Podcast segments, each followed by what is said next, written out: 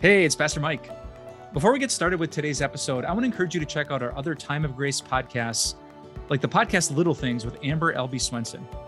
If you don't know Amber, she is smart, she's witty, she's insightful, she's honest, she's blunt, she's comforting, she's amazing. You're going to love her. So just search for Little Things wherever you listen to your favorite podcasts. And now on to today's episode. Christianity will never be cool. It never has been, it never will be. And it's not for the lack of trying. We've tried to have cool music and cool buildings and cool preachers, but it seems like the more we try to be cool, the more foolish we come across. It's kind of like a parent who's trying to be cool around his teenagers.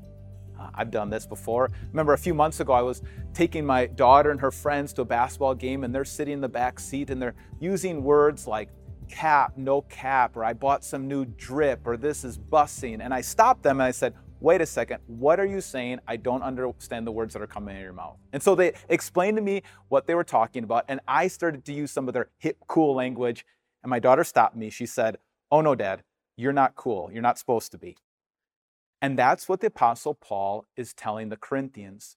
Uh, he had a church in Greece, uh, in, in Corinth, and they were trying to make Christianity cool, make it me- mainstream. They were focusing on the cool preacher and, and breaking apart in these little cool groups.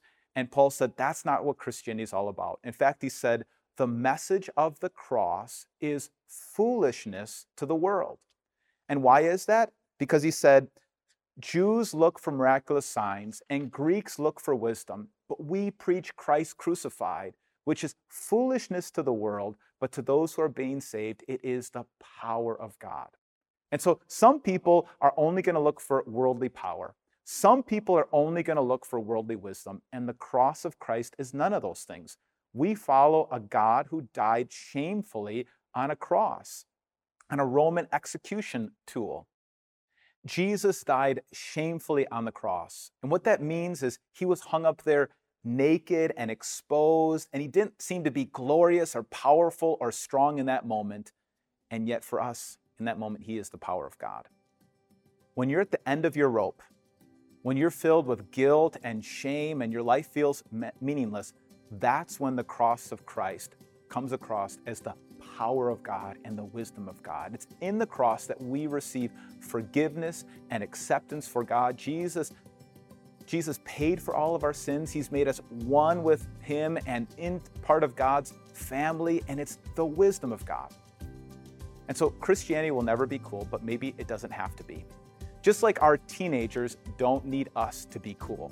No, our teenagers need us to be present and loving and kind.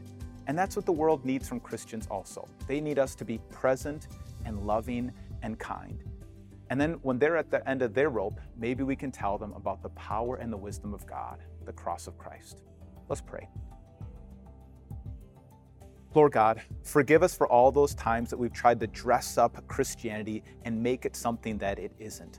Help us to see the wisdom and the power in the cross of Christ. In your name we pray. Amen.